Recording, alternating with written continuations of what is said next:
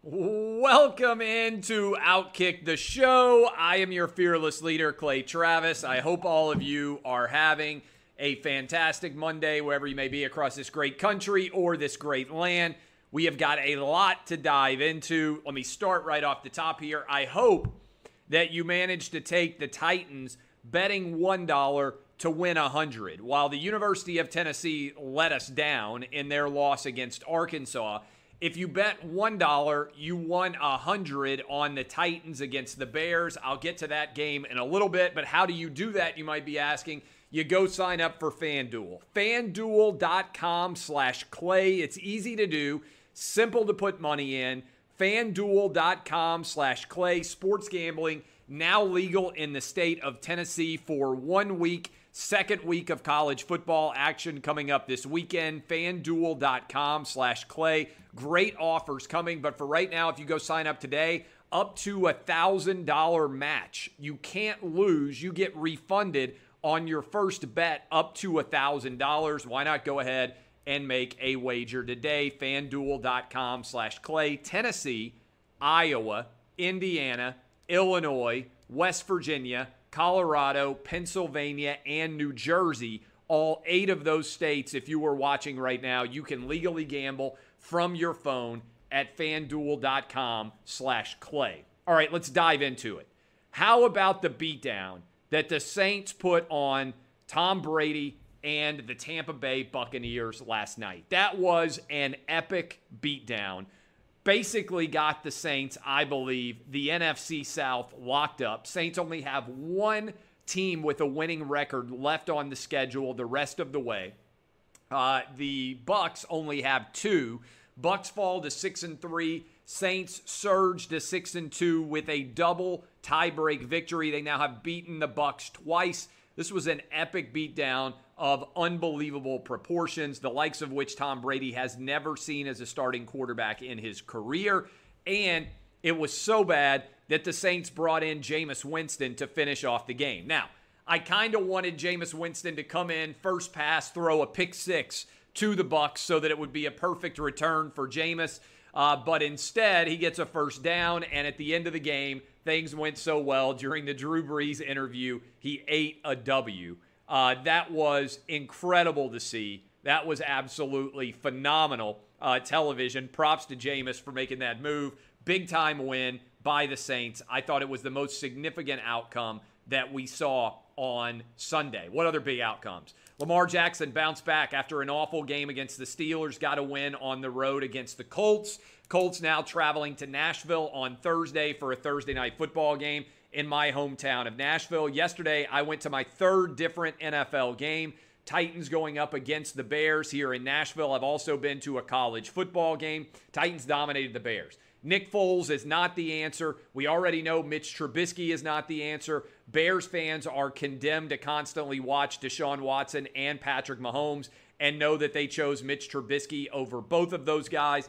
Titans get to 6 and 2 and like I said, monster game on Thursday basically a pick 'em game. Titans are a point or two favorite. If the Titans can win on Thursday, they take a commanding lead. They'd be a seven and two, a little bit over halfway through. The Colts would fall to five and four. Titans would have a two and a half game lead with seven to play. Now, look, I've been a Titans fan a long time, so I'm not putting anything past them.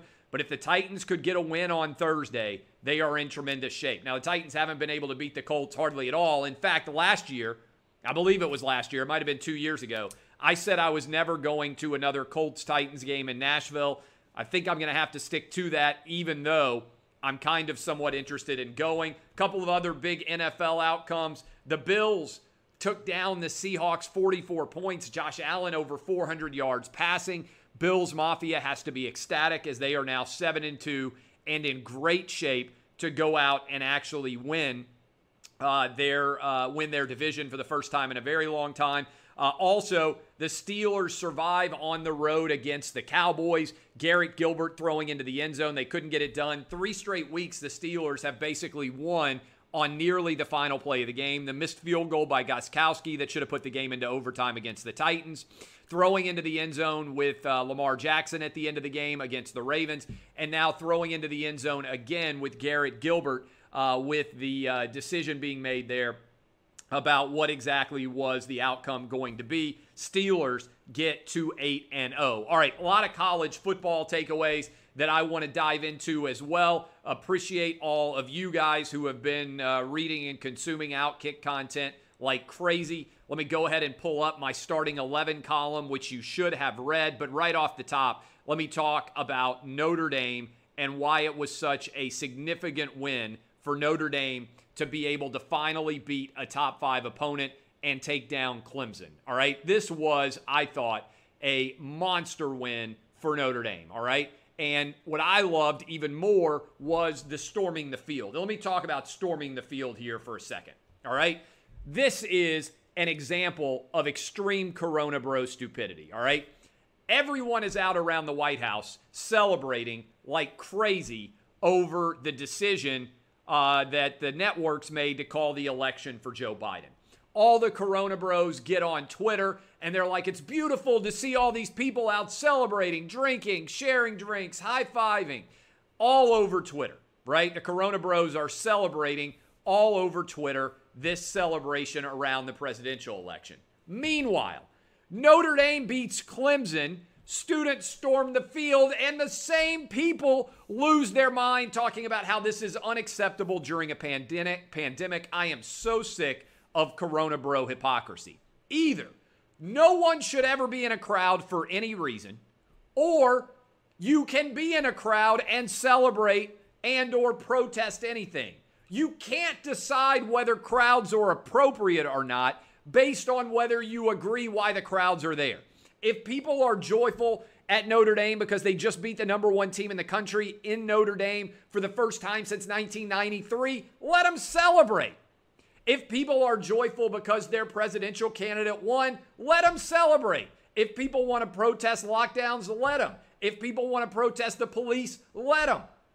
Either you are in favor of people being able to live their lives like normal during a pandemic, or you are not. You cannot pick sides based on whether or not you happen to agree with the reason that people are in groups active together. That is Corona Bro hypocrisy of the highest magnitude. Props to Notre Dame. What I love about the Notre Dame win was they had the horses on the offensive and defensive lines. Here's why they beat Clemson, all right? A lot of people focused on Trevor Lawrence out of the game, which, by the way, zero sense.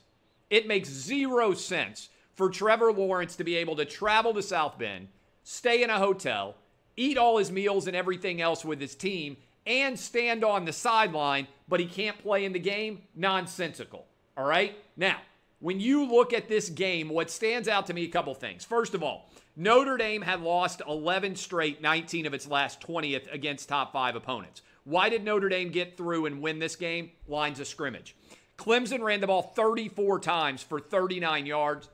Notre Dame ran the ball 41 times for 209 yards. That was dominance at the point of attack. All right. Also, as you move forward, Clemson, what's the impact here? Notre Dame, if they lose the ACC championship, is going to have a great chance to still make the college football playoff. Meanwhile, Clemson now has to win the ACC championship or they are going to be eliminated. They also need to win at Florida State, Pittsburgh, and at Virginia Tech. Meanwhile, Notre Dame, get nervous, wake up the echoes. Back in 93, Notre Dame beat Florida State, Charlie Ward, Warrick Dunn, that team. And then they had to go to Boston College back in 93 and they lost.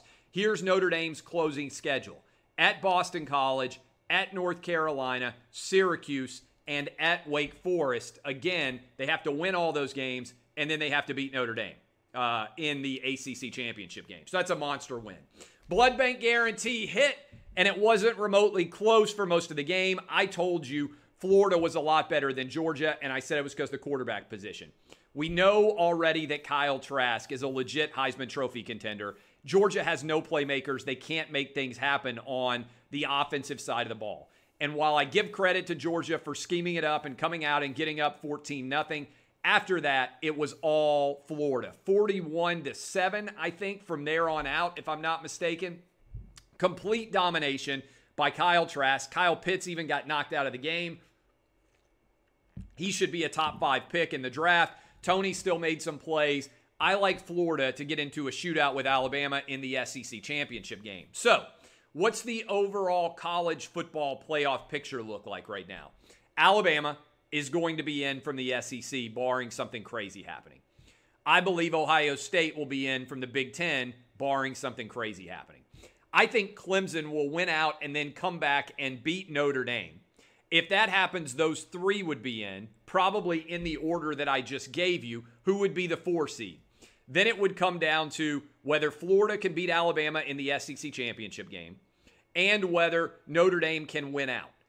Florida, Texas A&M, Notre Dame, Oklahoma State on the outside if they ran the table the rest of the way here, and maybe the Pac-12 champ. We are down to relatively few teams that are actually in the running for the college football playoff. Now, we also have COVID related issues emerging right now. We have Mississippi State and Auburn being moved to the 19th of December because of COVID issues at Mississippi State. That is the extra week that the SEC built in before the title games on the 19th. the reality is, Mississippi State and Auburn not really in the mix there. But there is talk that LSU has COVID related issues and that Texas A&M has COVID related issues. Not to mention Sam Pittman, who got a big win over Tennessee for Arkansas, has also tested positive for COVID. So, what are we seeing here? This is kind of what I talked to you guys about for a while. I said there are a couple of dates on the calendar that made me nervous just in terms of asymptomatic positives increasing. Right after Halloween weekend. Have you ever been on a college campus? There are Halloween parties that go on. The girls show up dressed in fantastic costumes. And if you are a heterosexual man, as a huge percentage of college football students are, there is no better time of the year than Halloween. Especially if your team's not very good, you might want to get out and celebrate, especially if your team is on a bye week. And so, I'm not surprised that in the wake of Halloween we had issues. The other time, I think we're going to see issues Thanksgiving during the regular season because guys are going to go home. They're going to be around their family. They're going to be exposed to people outside of the football program and some of them are going to look test positive. Now, it's important to recognize that we're talking about almost exclusively asymptomatic or low grade COVID related issues.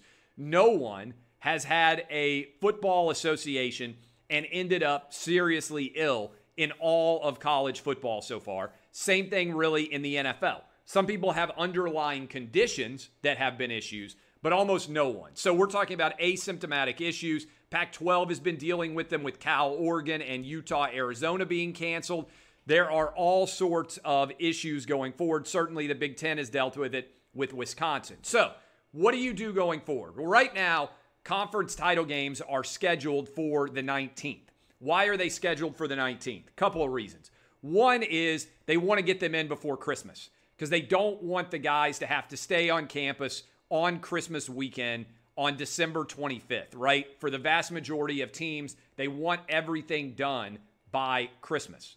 So, could you back up the weeks a little bit and extend when the college football calendar could take place? Maybe. Maybe that's a solution.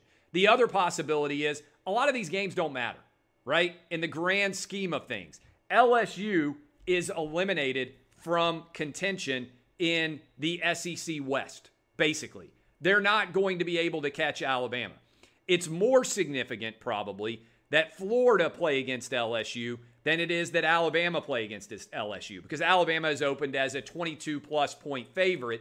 So if some games have to get canceled, I don't see it as a monumentally uh, unfortunate circumstance because the SEC has already gotten so many of their games in. The other possibility is College Football Playoff Committee everybody comes together and they say, hey, let's bump back by a couple of weeks when we're actually going to play the conference championship games.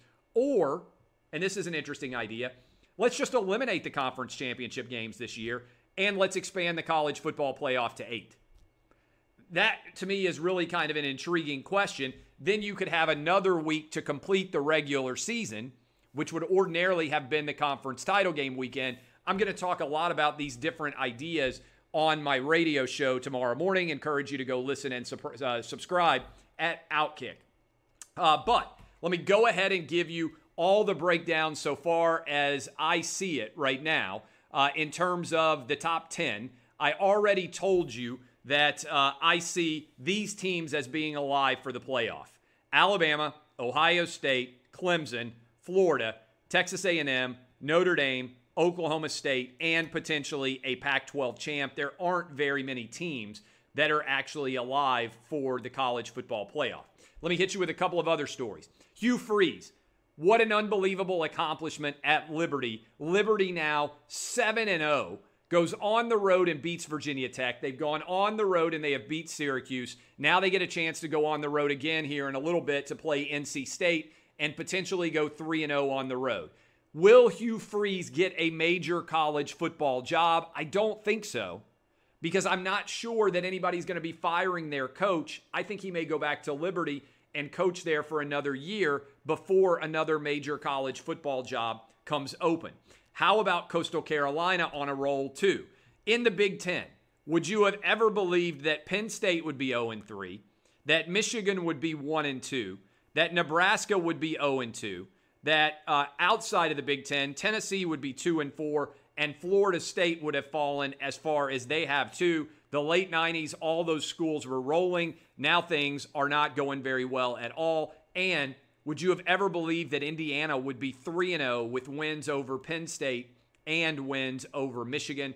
Where is Jim Harbaugh going to go, go and end up? Greg Couch argues he should be the next head coach of the Chicago Bears. Harbaugh's tenure at Michigan feels like to me it is over. All right. Here is my outkick top 10 Alabama number one, Notre Dame number two, Ohio State number three, Clemson number four, Texas A&M number five, Florida in the sixth spot, BYU seven, Cincinnati eight, Indiana nine, and the University of Miami I have at 10 right now. SEC power rankings, it's a mess outside of the first three or four. Alabama one, Texas A&M two. I've got Florida three, Georgia four, Auburn five, Arkansas six, Missouri seven, Kentucky eight, Tennessee nine, South Carolina ten, Ole Miss eleven, Mississippi State twelve, LSU 13, Vanderbilt 14. You want a crazy solution in the SEC now that they are potentially having to bump Mississippi State and Auburn. What if, just tossing this out there, what if they went ahead and played Alabama and Auburn this weekend on short notice in Tuscaloosa instead of playing LSU? Then you get the Alabama Auburn game in. You don't have to worry about LSU potentially being overlapped there.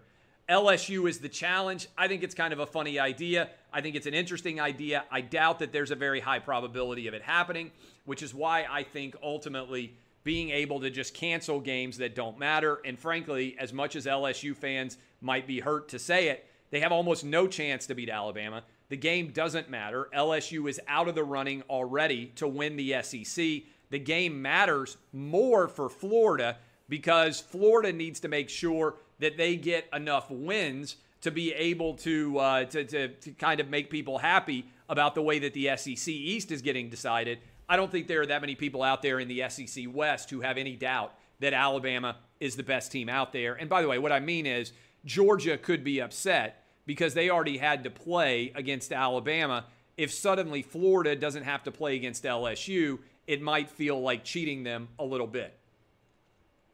Uh, you could theoretically move the Texas A&M game to the final week of the year uh, against Tennessee as well, because that Texas A&M game could matter quite a bit. Also, maybe there's issues with two different uh, games being impacted, like we saw with Florida earlier this year. All right. I love all of you. I think I hit everything on my list of games that I wanted to discuss. I appreciate you guys supporting Outkick. Go sign up right now fanduel.com slash clay, especially in the state of Tennessee, fanduel.com slash clay. $1,000 matched on your first bet, up to $1,000 matched. All you have to do is go to fanduel.com slash clay. Get hooked up now. Be glad that you did it right now at fanduel.com slash clay. All right. Appreciate all of you. Encourage you to DBAP unless you need to SBAP. Kisses from me to you. I'll be live on Fox Bet Live in about an hour at 5 Eastern, 4 Central, 3 Mountain, 2 Pacific. I've got to go get my kids right now from school. This has been Outkick the Show. Be live on television in a little bit, live on the radio tomorrow morning. Thanks for hanging with us here on Outkick the Show.